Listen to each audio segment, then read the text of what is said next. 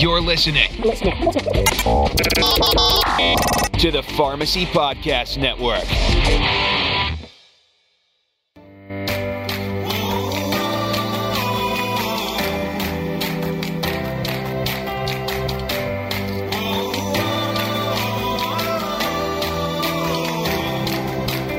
Compliance is hard, but finding the answers doesn't need to be. Join Jeff Hedges and his staff on the Pharmacy Compliance Guide as they help you and your pharmacy staff navigate through some of the complexities to help you stay stress-free and in compliance. The Pharmacy Compliance Guide is a proud member of the Pharmacy Podcast Network. Pharmacy Podcast Nation. This is Todd Ury, founder of the Pharmacy Podcast. Thank you so much for an incredible summer. Summer twenty nineteen, how many listens and new listeners we've received. It's exciting to see us all coming together and the cross-referencing from one podcast to another. One of the champions of the Pharmacy Podcast Network, from their support and dedication to the information that they put out consistently, is the team at R J Hedges and Associates, your compliance experts for today and tomorrow. Long-term care pharmacy, community pharmacy, Jeff Hedges and team. We did a podcast on U S P eight hundred that has been tremendously popular, and today's episode kind of dovetails with that. This is uh, really about preparing the hazardous drugs assessment of risk. But before we get into that, Jeff, you kind of have something to mention from the previous episode on U S P eight hundred, and welcome back to the Pharmacy Podcast. Well, thanks, Todd. And it's exciting to uh, continue this series. So, and we did get a lot of feedback. Um, last uh, on the last podcast, we talked about you cleaning um, your cleaning tools with a product called Cavicide or Clorox Wipes, which kill um, T B, H I V, and Hep B. And we got a lot of questions about that concerning Uh, U S P talking about using uh, uh, alcohol, uh, the ten percent alcohol for cleaning tools. And when I, I should have clarified it a little bit better, but um, we covered a lot of information that time. So when we looked at a U S P eight hundred on the cleaning processes, when we go deeper into it, uh, the ten percent alcohol and the Clorox bleach, Uh, and other products for cleaning, those are directly related to cleaning within U S P seven ninety-five and U S P seven ninety-seven for non-sterile and sterile compounding. So when we're working in the retail and long-term care setting, we should still follow the F D A guidelines for using products to clean that will kill will kill Hep B, T B, and uh, H I V products. And the two best products on the market is a product called uh, Cavicide or Clorox Wipes. And look at the label, and it'll say it'll kill those three pro- uh, diseases. And those should still be the uh, items you clean your cleaning tools, as well as your counters and everything from there.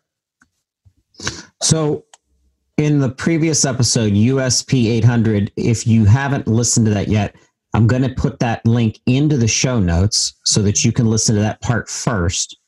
And in that last discussion, we address what each of the pharmacies must do to prepare for implementation of the guidelines.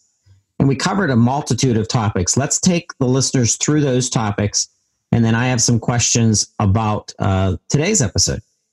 So yes, on the last uh, podcast, we covered how to identify hazardous drugs through the NIOSH list, segregating hazardous drugs from the uh, regular stock and the reasons for that, proper handling of hazardous drugs, when pill scanners and pill counters and robots are permitted uh, to be used within the pharmacies, in most cases when not. Uh, special handling of hazardous drugs that are required uh, alterations, the determinations of personal protective equipment by using the safety data sheets, and which agencies will be enforcing these guidelines. You may be wondering why I keep referring to U S P eight hundred as guidelines. U S P, or United States Pharmacopoeia, created the international guidelines or standards for government, industry, and accreditation organizations to follow. When written, they are not regulatory by nature. However, when the Food and Drug Administration, or F D A, adopted these guidelines, a rule, they become a regulation. U S P eight hundred guidelines are not just intended for implementation here in the United States, but they are also being uh, implemented worldwide. So our friends up north in Canada and across the pond in the United Kingdom are also working on U S P eight hundred. The same is true around the globe in Europe, Asia, Africa, Central and South America, Australia, around the, uh, every part of the, uh, the planet. Each country is implementing and enforcing U S P differently, but everyone is working through the same processes that we are working. Today, we're going to talk about the single most important document for hazardous drugs in a retail or long-term care setting, and it is called the assessment of risk. So are there any designations for hazardous drugs um, specifically, Jeff? Yes. Pharmacy management must appoint a hazardous drug designee who is a qualified and trained to be responsible for developing and implementing procedures and overseeing compliance.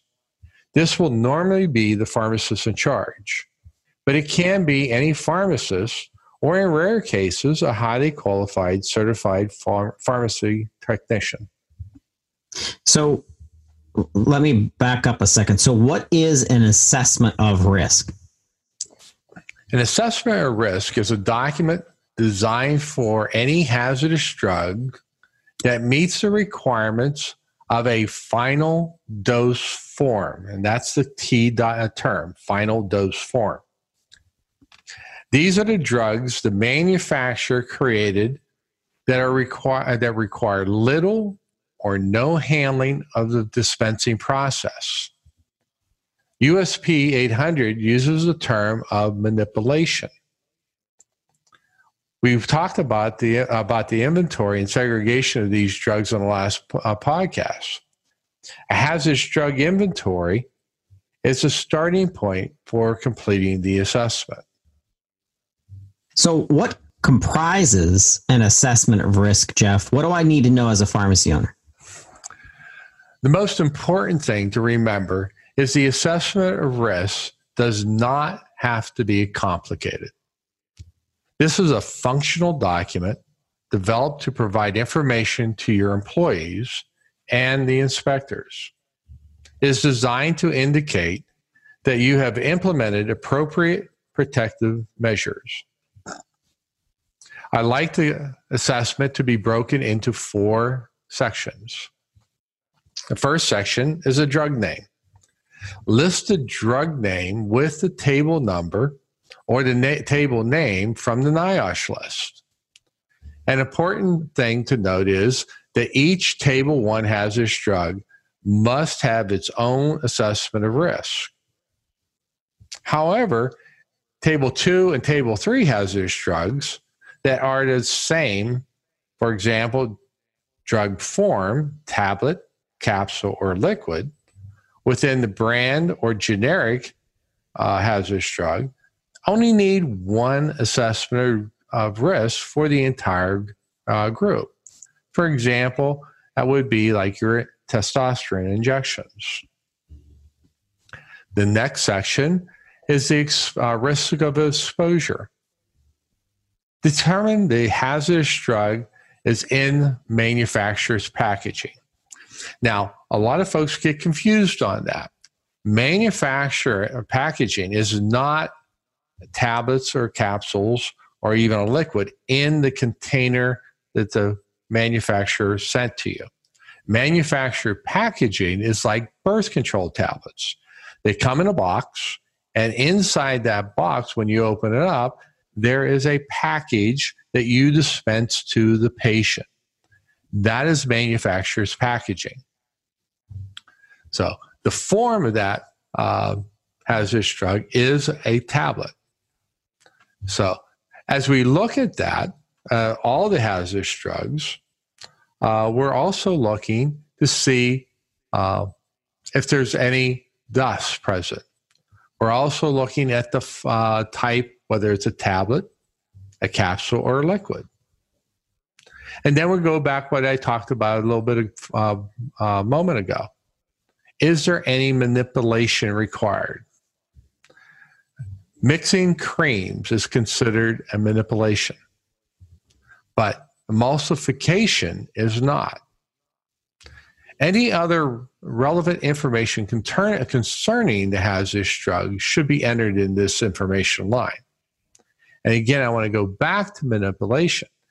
Any time that you change or alter the product, the drug, you, yeah, you're mixing it, you're crushing it, that's manipulation. If you're simply pouring it into another bottle, you're counting it and putting it into a vial, that is not manipulation. It's when you're mixing things or you're crushing uh, the drug. That's when the manipulation comes into effect. The third item is containment strategies, which is your work proc- uh, practices. Hazardous drugs should be kept segregated. And again, that is my term, and it's from an operational point of view. Their standard doesn't state that, but when you think about it, and I explained it on the last podcast, you got to keep separate, separate counting tools, and if you're bouncing all through the pharmacy like you normally do, you don't want to be thinking, oh, I got my hazardous drugs over here and over here and over there, and you got to go get your counting tools every time. That's why you want to keep them segregated. Now, mark the area of the ha- pharmacy that's uh, that's uh, that has hazardous drugs, so it's marked.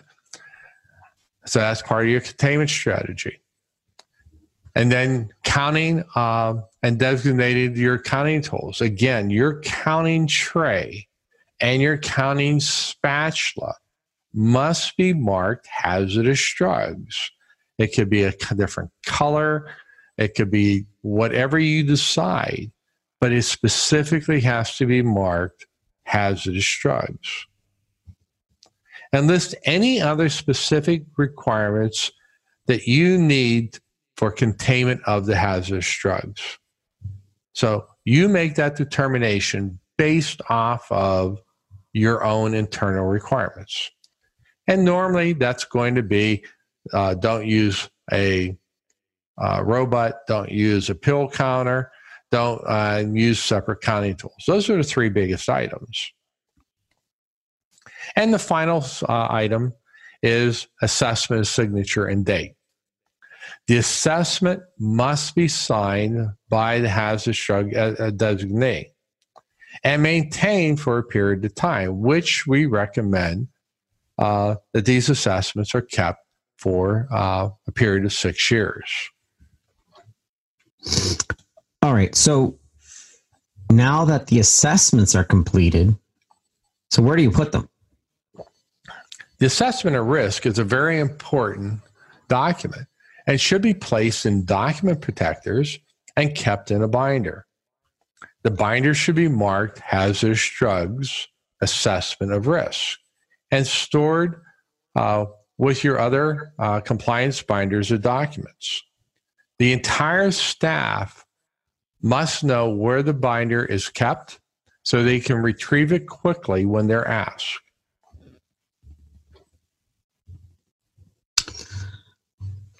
You know, I'm listening to you, and I, I wonder, as I'm not a pharmacy owner, not a pharmacist, but I would think that even our listeners would say, so why is this so important? When an inspector walks into a pharmacy, and remember, there are five different agencies that will be inspecting the pharmacy. The first document they will ask for is the assessment of risk. The assessment of risk is a mandated document that the pharmacy must have completed, available, and is annually reviewed in order to dispense the hazardous drug. Remember, without the assessment of risk, a retail or long-term care pharmacy is forbidden to dispense any hazardous drug or even to have it in stock. So in layman's terms, if you don't have an assessment of risk, you can't dispense birth control tablets, you can't dispense warfarin, or any other hazardous drugs. So it's uh, it's that important of a document. It just seems seems crazy to me, because the pharmacies have been dispensing these drugs since their creation. This is the sad truth of today's reality and the proof of the ever-changing regulations we live in. All right, so while the inspectors are in the pharmacy, are they going to ask for any other information? Yes. The normal inspection will start off, especially when it's your environmental protection agency. The questions we'll go through: where do you keep your hazardous drugs? What do you do with your expired hazardous drugs? Do you have a quarantine area?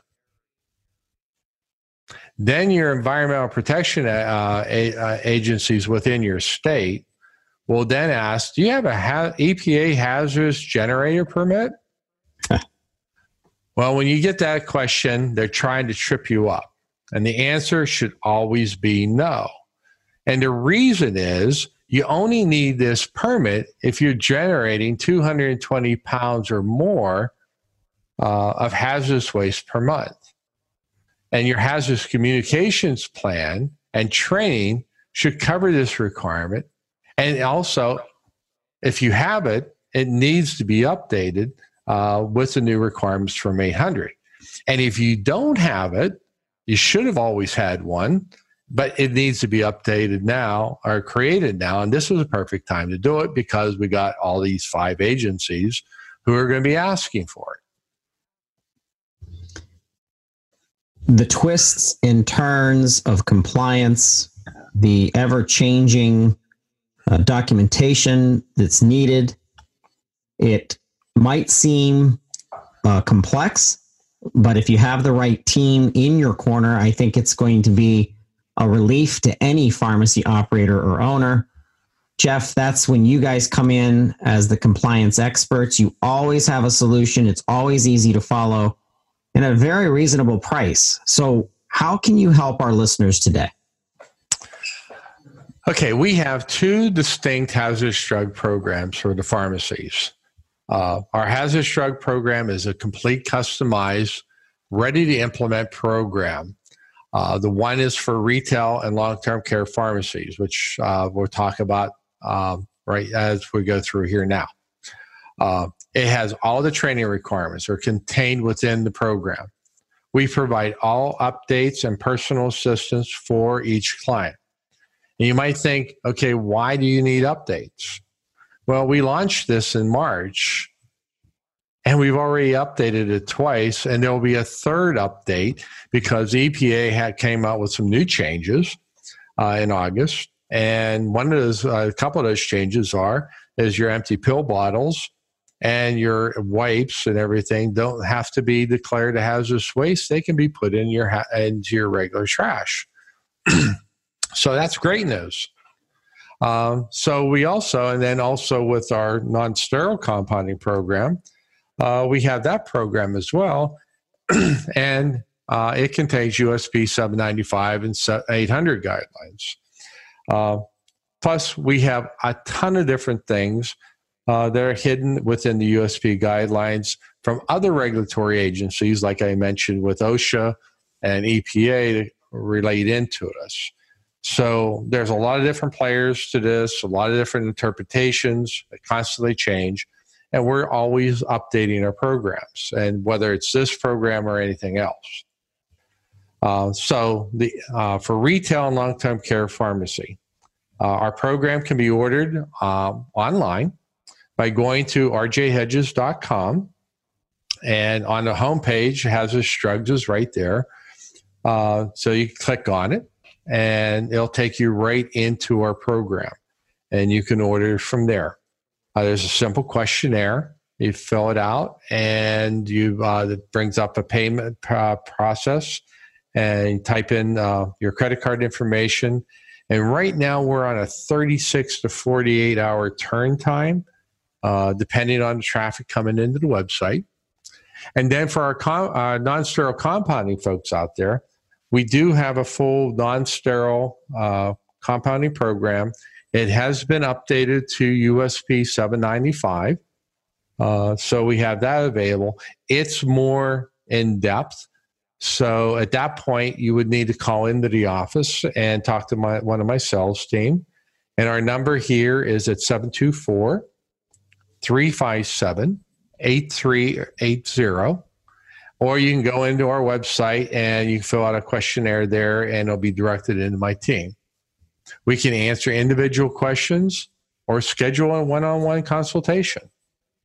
So on our website, we have also posted a lot of information, uh, webinars. Uh, this podcast will be out there, uh, as well as the previous one.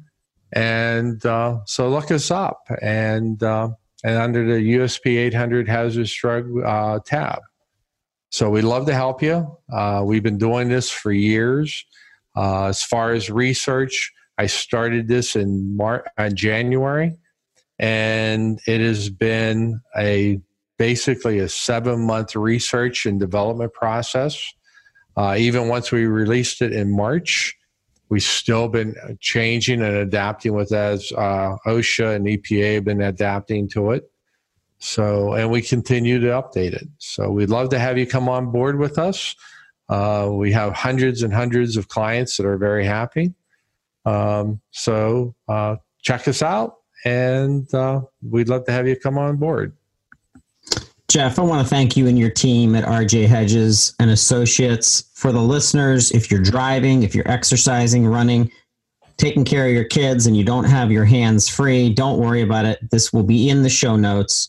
R J Hedges dot com forward slash hazardous drugs is the section specific to the topic of what we talked to today. seven two four, three five seven, eight three eight zero. That's seven two four, three five seven, eight three eight zero. eight three eight zero. The Pharmacy Compliance Guide. You can find the entire library at Pharmacy Compliance Guide dot com. Jeff and team have been accumulating incredible episodes uh, since uh, two thousand sixteen.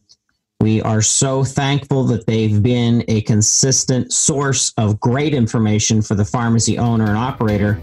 And we thank you for listening to the Pharmacy Podcast Network. Thanks for listening to another episode of the Pharmacy Compliance Guide, sponsored by R J Hedges and Associates. Be sure to search the entire library of podcasts, helping you stay informed on the latest pharmacy compliancy issues by visiting Pharmacy Compliance Guide dot com.